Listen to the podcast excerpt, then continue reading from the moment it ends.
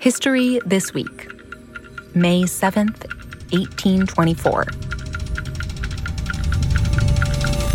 I'm Sally Helm.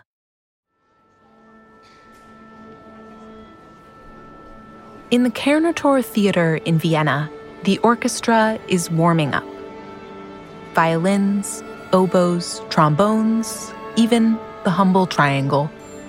They're preparing to play a new piece of music. It's extremely difficult, and they've only had one day of rehearsal. So they're taking these last minutes to go over their parts, get some deep breaths in, before they go in front of an audience. And the conductor taps his baton. There are actually two conductors tonight. One of them is the real conductor, the one the musicians will be looking at to keep the time. But the composer has insisted on conducting too.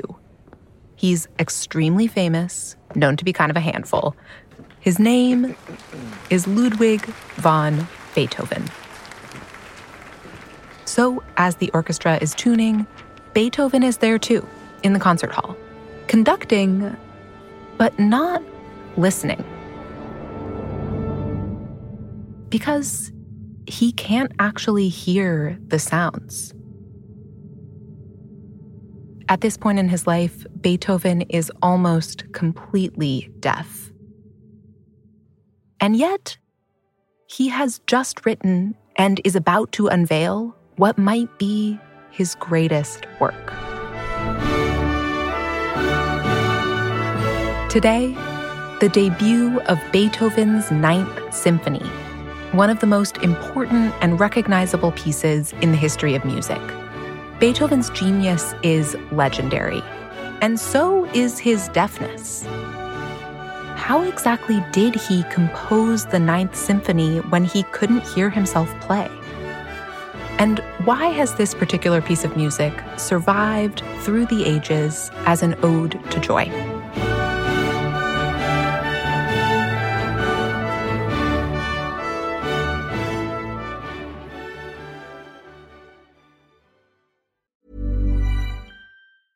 Quality sleep is essential. That's why the Sleep Number Smart Bed is designed for your ever evolving sleep needs. Need a bed that's firmer or softer on either side? Helps you sleep at a comfortable temperature? Sleep Number Smart Beds let you individualize your comfort so you sleep better together. JD Power ranks Sleep Number number 1 in customer satisfaction with mattresses purchased in-store. And now, save 50% on the Sleep Number limited edition Smart Bed for a limited time. For JD Power 2023 award information, visit jdpower.com/awards. Only at a Sleep Number store or sleepnumber.com. You may already know parts of Beethoven's story, and even if you don't, you've almost certainly heard his name. He's in some ways the first composer I glommed onto, or one of them when I was a teenager. I heard that Beethoven was supposed to be good, so I started listening to Beethoven. Jan Swafford is a composer himself, and he wrote a biography of Beethoven.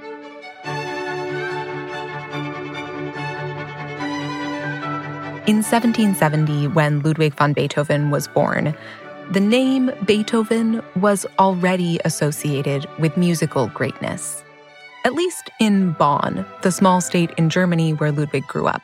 The family was totally involved in music. Beethoven's grandfather was Kapellmeister of court music in Bonn, which means he was the most important musician in town. Beethoven's father was a singer in the court choir, and he was also a voice teacher. And when Ludwig was born, basically, Johann van Beethoven, his father, quickly decided that his kid was going to be the new Mozart. A lot of parents might hope for that, but in Ludwig's case, this wish came true. At age 10, he was already a fully professional pianist and getting to be at least about as good as anybody in town. At age 16, Beethoven left Bonn to study music in Vienna. And he apparently met Mozart, and there's an old story that Mozart wasn't all that impressed with his playing because it was very hard to impress Mozart. Beethoven, though, was determined to do it. He knew how good he was. Beethoven at one point said, Listen, can I improvise for you? And Mozart said, Yeah, go ahead. And when he heard the kid improvise, Mozart told some people in the next room, keep an eye on this kid. He's gonna the world's gonna hear something from him. Did that really happen? Nobody knows. But apparently he did meet Mozart. And he might very well have studied with him, but he had to go home because his mother was dying. And he didn't make it home before she died. This was a formative tragedy in Beethoven's life. His beloved mother, Maria, died of tuberculosis, leaving Ludwig and his siblings with their father, Johann. He and Ludwig had a toxic relationship. His father was severe, sometimes hitting him or locking him in the basement. Johann had always been a heavy drinker, and that got even worse when his wife died. The kids started finding him in the gutter and having to drag him home and convince the police not to arrest him. Beethoven struggled. His home life was difficult, and his years of focusing on music and only music had left him emotionally unequipped. Beethoven, as a teenager, did not know how to live. He didn't know what friendship was, and he had not been raised to care about any of that. He had an explosive temper, few friends. He was arrogant, didn't really take care of himself. Let's put it this way his landlord's uh, daughter once sort of costed him and said, You know, why don't you clean yourself up? You're so dirty all the time. And Beethoven said, When I grow up, I'm going to be a great man and nobody will care. That turned out to be true. And Beethoven was an incredible slob for the rest of his life. Eventually, his social skills did improve somewhat. He had a few friends in his late teens, and they noticed that when they were with him, he would do this odd thing. He would simply go into another place. He would just be talking to somebody and he would suddenly just not be there. He was in his head. This tendency of his to go off, they named his raptus, his rapture.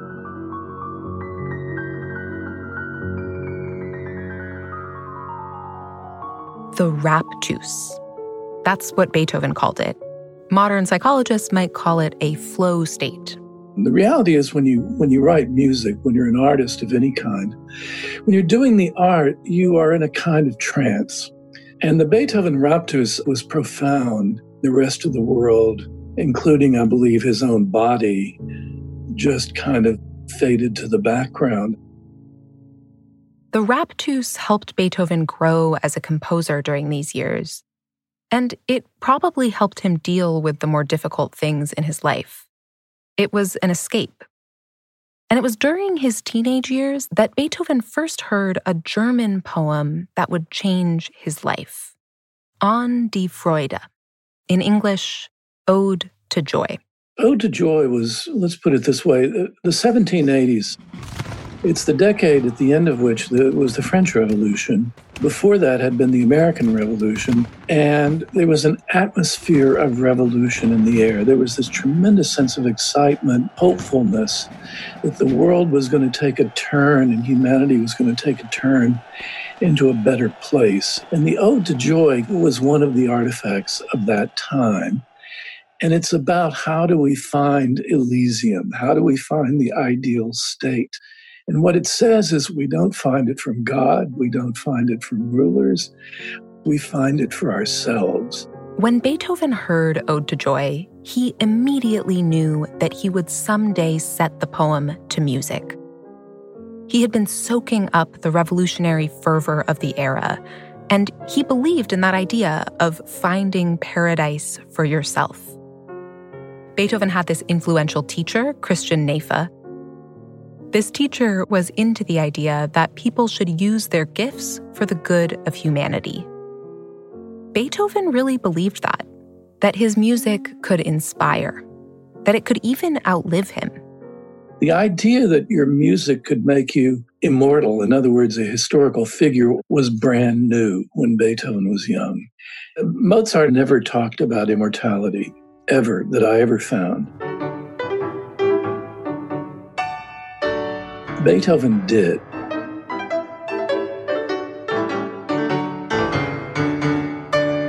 In his early 20s, Beethoven returns to Vienna, where his career takes off. He gets some important patrons, the aristocrats love him. As at that first meeting with Mozart, it is Beethoven's skill with improvisation that sets him apart.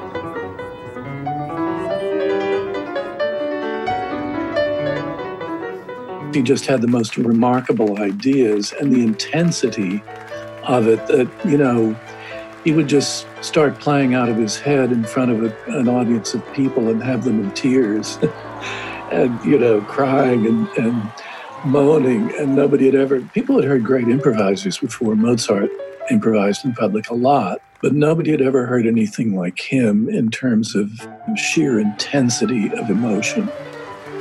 Beethoven is becoming more and more famous, getting better and better. And then in his late 20s, something terrible happens. He starts to lose his ability to hear.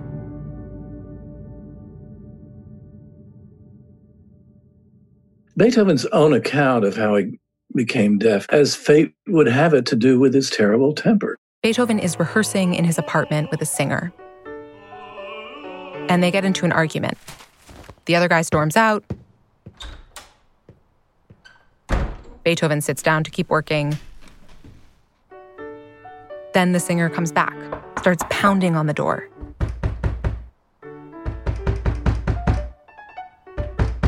Beethoven was furious and he got up in a fury and said he stumbled and fell on his hands. And he said, when I rose to my feet, I was deaf. No, this may well have happened, but it's unlikely that the fall caused Beethoven's deafness. He had been sickly for a long time. Clearly, something had been going on before that, but it's entirely possible that's the first time he noticed it. One possibility is that he had typhus, which was very dangerous in those days. And that may have caused the, the deafness, but we don't really entirely know. He could have also had lead poisoning. Beethoven's drink of choice was a particular kind of cheap wine that used lead as a sweetener. Even in those days, that kind of wine was illegal to make. But he drank it. And for that reason, or some other reason, we don't know for sure, he starts to lose his hearing, which is, of course, terrifying. if it got around that he was going deaf, he figured he might be doomed as a musician, and, and that's not an irrational fear. In the next few years, his hearing gets worse and worse, and he's covering it up, living with this terrible secret. And that came to a head in 1802 when he was in the village of Heiligenstadt, working intensely on a whole lot of pieces and he had a breakdown. He's in the depths of despair, and he writes a letter to his brothers. We don't know if he ever sent it. It's sort of half suicide note and half defiance. He basically admits to them, I could have killed myself, but it, it was my art that held me back. I couldn't imagine leaving the world until I had done everything I knew I could do. Beethoven still believes in his abilities, even though more and more he just can't hear the music he's playing and writing. But he begins to see a path forward.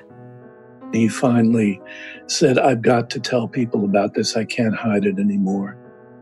And the hell with it. He knows that his life is going to have to seriously change. His career as a pianist was doomed. He was going to have to make his living as a composer, which was easier then than now, but it still wasn't easy. And of course, it's going to be even harder for a deaf composer. But there are ways. Musicians, composers who are trained can hear music in their head.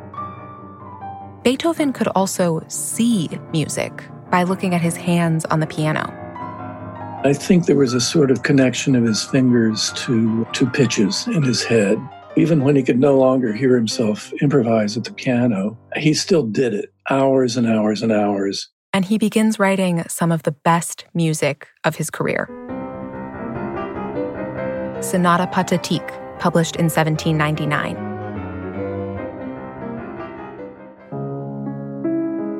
The Moonlight Sonata, 1802. His Fifth Symphony, 1808.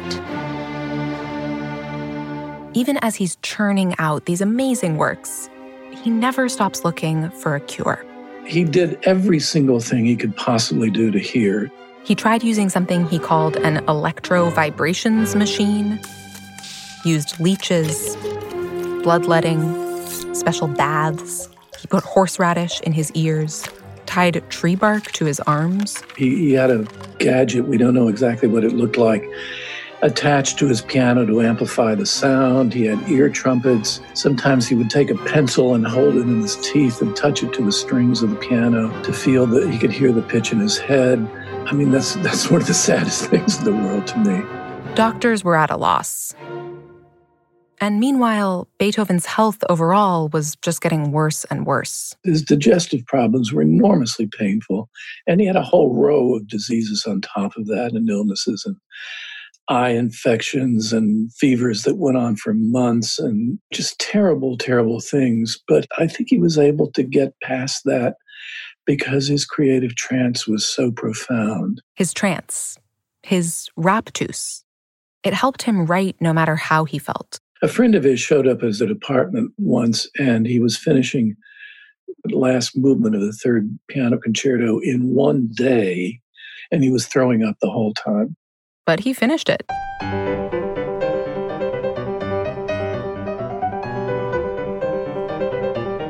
The raptus simply allowed him to get past the pain. As Beethoven enters his later periods of composing, his country is changing around him. Napoleon has recently been defeated. He came close to taking over all of Europe, and in response, Austria is clamping down on anything that looks like revolution. Vienna became an absolute police state. There were spies everywhere. You could get arrested literally for speaking the word freedom. The ideals that the teenaged Beethoven cared so deeply about are slipping away.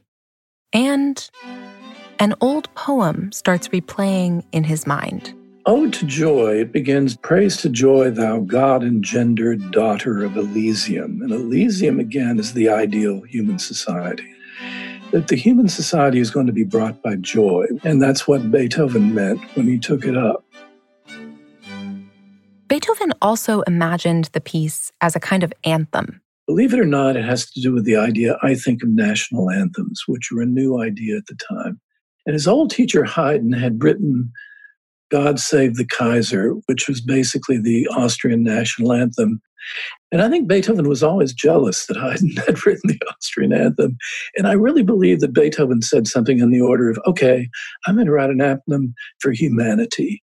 He wanted the melody to be instantly recognizable, something that anyone could learn and remember. He knew he had to write the joy theme first. Da da da dee dee da da da da da da da da. Beethoven starts composing the symphony in 1815. And early on, he knows that the grand finale is going to feature this poem, and that it's going to be the first time that any symphony has ever included singers. As he writes the piece over the course of several years, his hearing continues to decline. So he's drawing on all these techniques and workarounds that he's developed feeling the notes when he improvised on piano, hearing it in his head, taking a lot more time to write. That's another thing. As he said himself, I can't test things on the piano anymore. I have to write in a different way. He finishes the final score in February of 1824. Ready to pop the question? The jewelers at BlueNile.com have got sparkle down to a science with beautiful lab grown diamonds worthy of your most brilliant moments. Their lab grown diamonds are independently graded and guaranteed identical to natural diamonds, and they're ready to ship to your door. Go to Bluenile.com and use promo code LISTEN to get $50 off your purchase of $500 or more. That's code LISTEN at Bluenile.com for $50 off. Bluenile.com code LISTEN. Hey, I'm Ryan Reynolds. At Mint Mobile, we like to do the opposite of what Big Wireless does. They charge you a lot, we charge you a little. So naturally, when they announced they'd be raising their prices due to inflation, we decided to deflate our prices due to not hating you. That's right. We're cutting the price of Mint Unlimited from $30 a month to just $15 a month. Give it a try at mintmobile.com slash switch. $45 upfront for three months plus taxes and fees. Promo rate for new customers for limited time. Unlimited more than 40 gigabytes per month. Slows. Full terms at mintmobile.com.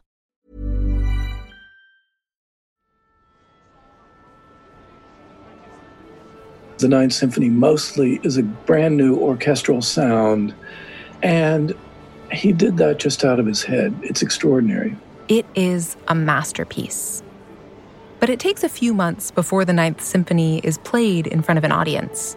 The drama over the premiere came from Beethoven himself because he was such a pain in the neck. Beethoven didn't want the premiere to happen in Vienna, even though it was the music capital of Europe. The city was really into the composer Gioacchino Rossini at the time. You may have heard his work.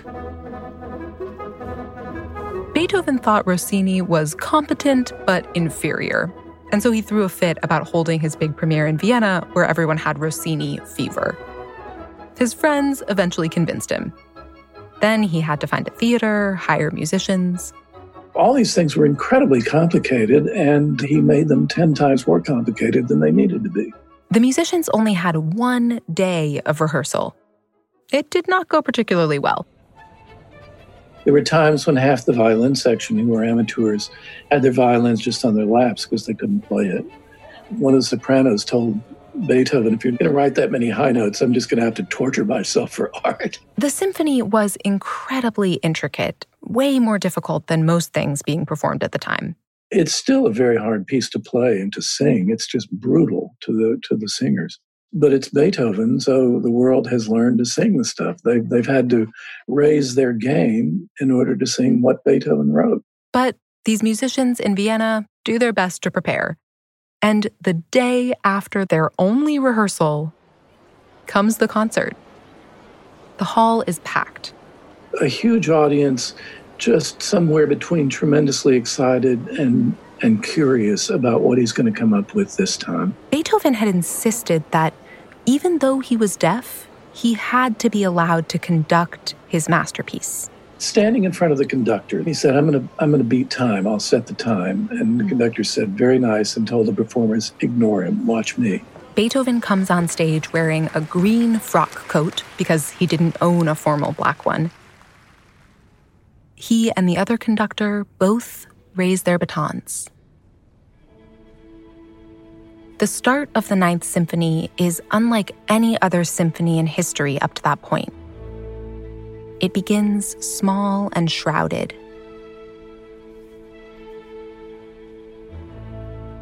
And then the melody grows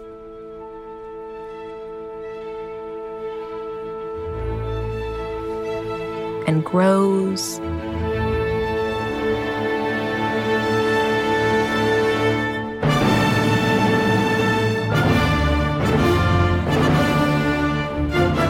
Beethoven conducts wildly, swaying back and forth, stretching his arms up, crouching down to the floor.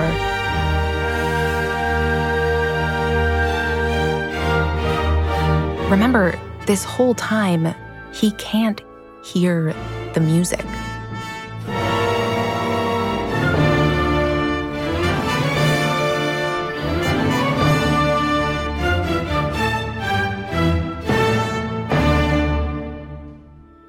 And in the last movement, he does something absolutely radical. You hear a little bit of the first movement, and then the bass section comes in. Clearly, without words, says, No, not that.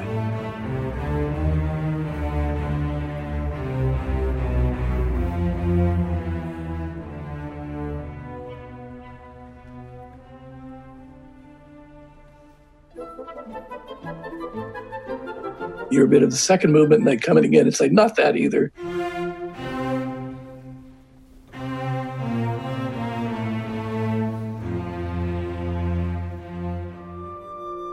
Third movement, beautiful, incredibly beautiful movement.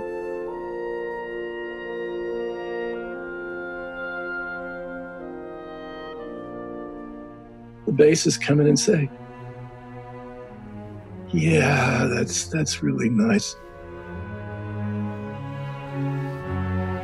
But no, not that either.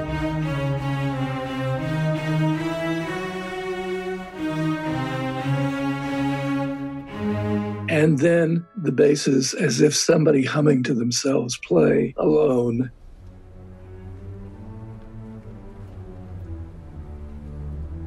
They play the whole joy theme.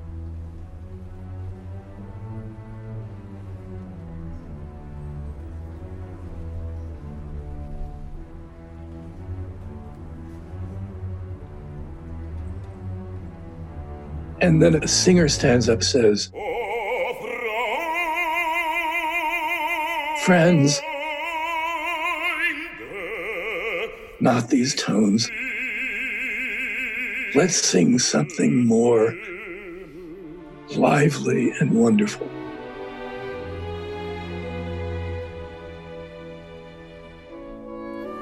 And he starts singing with the words, the Ode to Joy.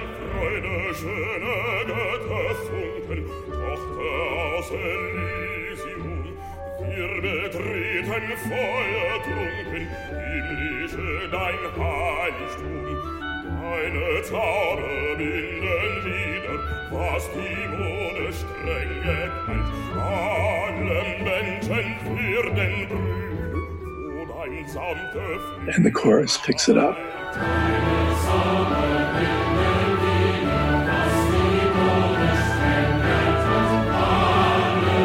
And the symphony from that point just, he takes that theme into most incredible directions.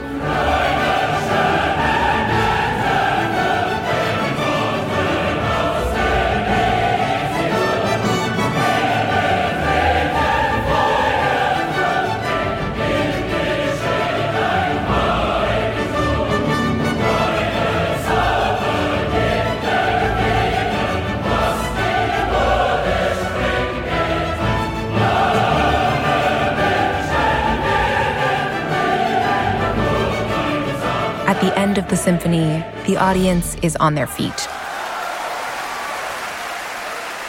It's one of the most moving stories in his life. Uh, the end of the symphony finished, and he wasn't finished. He was still beating time. He was completely wrapped up in the music in his head, still conducting. He wasn't even watching the musicians in front of him. And the audience, for the first time, just sort of had it in front of them. Oh my God, he really is deaf. And there was an explosion of screams and cheers and applause, which he couldn't hear. So finally, the soprano turned him around so we could look at the audience and see that he was having probably the biggest ovation in his life. And it, in a way, I don't think it computed. He didn't. He didn't actually respond, which is so sad. It's just so terribly sad to me as a composer. It's sad that he would improvise for hours music he couldn't hear. It's so sad that he couldn't hear the greatest ovation of his life. And yet, critics at the time didn't really know what to make of the ninth. It was so different from anything that had come before. The the reviews of the Ninth Symphony were respectful, let's put it that way. They were not going to put him down. But it was clear that relatively few people had any idea what he was up to with this one. It didn't help that the musicians had been so overmatched. The performance was scrappy. The piece didn't come through exactly as Beethoven had intended. It was a while before it could actually be pulled together properly and it could be understood at its full value. But in his own time, Beethoven was not discouraged. He knew what he had accomplished. He did not go to his grave saying, My late music has failed or anything like that. He went to his grave understanding that he had made his mark in history, and that's what he intended to do. He achieved his goal, for one, of writing an anthem. The melody of the Ninth Symphony is the anthem of the European Union. And it's also come close to being an anthem for humanity. Beethoven's ultimate dream. The fact that tune, once you've got it into your head, anybody can sing it and everybody can remember it, it has become what he intended it to be. Orchestras across the world play the Ninth Symphony to close their seasons. It's played by musicians in Japan every New Year's Eve. It was blasted on speakers at the Tiananmen Square protests. It was performed at the fall of the Berlin Wall. He believed in immortality. He felt that he deserved it. And by the end of his life, he pretty much knew that he had earned it.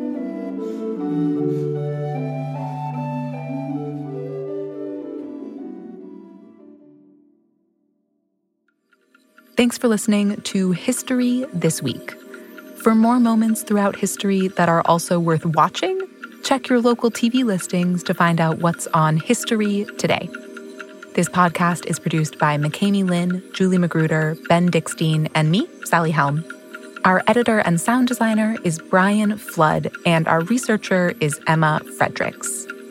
Our executive producers are Jesse Katz and Ted Butler. Audio from Beethoven's Ninth Symphony was provided courtesy of the Chicago Symphony Orchestra and Chorus and Riccardo Muti Music. Thank you so much to them. Don't forget to subscribe, rate, and review History This Week wherever you get your podcasts, and we will see you next week.